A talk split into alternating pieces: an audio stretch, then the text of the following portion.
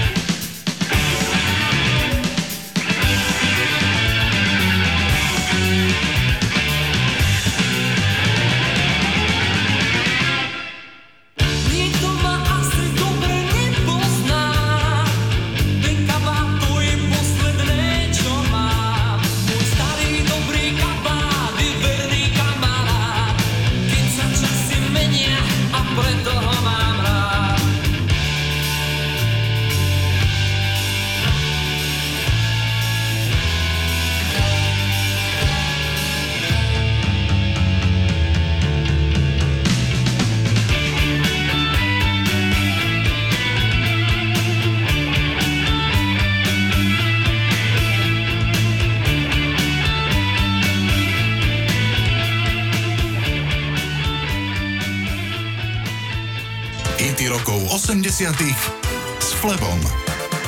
Spevák francúzského diskoprojektu Otavan je istý Jean-Patrick Baptiste, ktorý sa narodil na karibskom ostrove Guadalupe. Ako dieťa spieval v kostolných zboroch a tancoval na hity Otisa Reddinga a Jamesa Browna. Jeho rodičia dúfali, že sa z neho stane úspešný právnik, no osud mu pripravil niečo oveľa vzrušujúcejšie. Založil si vlastnú kapelu Black Underground, keď ešte pracoval ako navigátor pre Air France.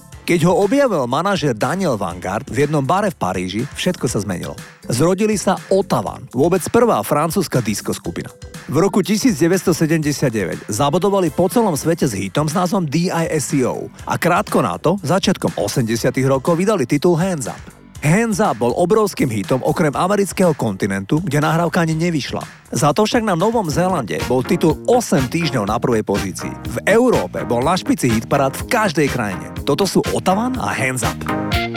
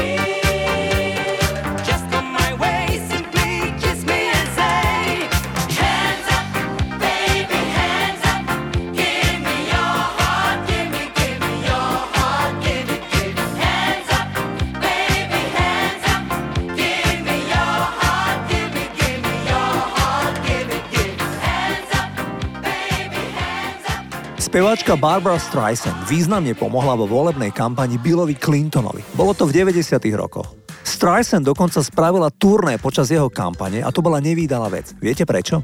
Totiž speváčka predtým 27 rokov nekoncertovala. Pre Daily Mail k tomu povedala. Keď som v roku 1967 spievala v Central Parku, zabudla som slova v pár piesňach. To ma tak vystrašilo, že som s výnimkou finančných zbierok 27 rokov verejne nevystupovala. Speváčka dodala, že aktuálne je oveľa uvoľnenejšia. Dnes mám pre vás jej krásny duet s Barry Gibbon. Titul sa volá Guilty a v príjemne počúvateľnej balade speváci bez ospravedlnenia vyjadrujú svoju lásku k sebe navzájom tvrdiac, že na ich romániku nie je čo viniť. Toto je ten song. Barbara Streisand a Barry Gibb Guilty.